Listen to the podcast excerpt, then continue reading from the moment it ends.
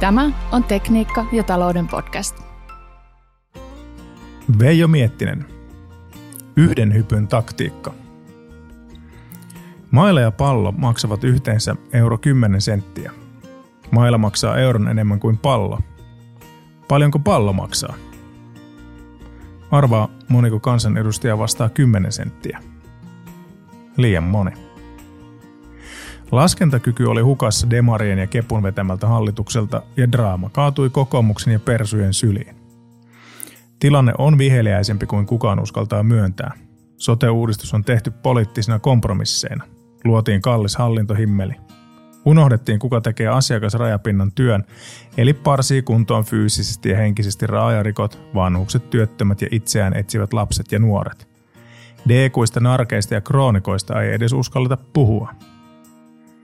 Järkyttävä oma huomio oli kokkelin imu Hesan yössä, kun pitkästä aikaa porhallettiin Kallen kämpin baarin ja teatterin vipin väliä.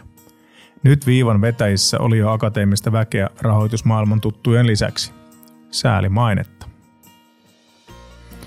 Puolustusbudjetti, NATO ja Ukrainan avustaminen paukkuvat pakkasten jälkeen. Ranska, Britannia ja Saksa luistelevat vastuista. Vuosi 2024 täyttyy vaaleista ja valheista noin 70 maassa. USA näyttää mallia varsinkin jälkimmäisestä. Liikenteen laskentamalleissa täytyy myös olla jotain vialla. Turun tunnin junan hinta-arvio on alle 4 miljardia, kun vastaava 165 kilometrin ratahanke Ruotsissa maksaa 91 miljardia kruunua, eli tuplat. Ja vihreän siirtymän hintahaarukkaa ei kukaan osaa laskea. Iso isä opetti riskeihin varautumista – et tarvitse välttämättä laskuvarjoa, jos aiot hypätä lentokoneesta, mutta tarvitset, jos aiot hypätä toisenkin kerran. Suomessa hallitukset ovat olleet yhden hypyn taktiikalla liikkeellä.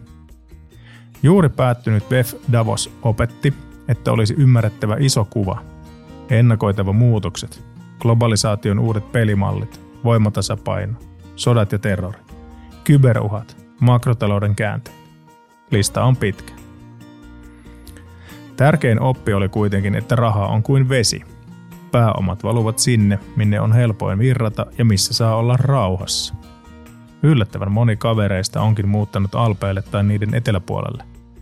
Sveitsi pelaa eri korteilla kuin muut ja murentaa veropohjaa.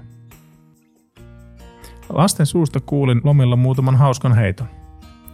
Mitä tarkoittaa safe sex? Sitä, että ollaan naimisissa. Vanhat ukot ajavat Volvoilla, koska ratin logossa V osoittaa vasemman ja O oikean puolen. Miksi avaruustutkimus on vuoden 2024 hitti? Maapallolta ei löydy enää älyllistä elämää. Oikein mukavaa päivänjatkoa, toivottaa Veijo Miettinen.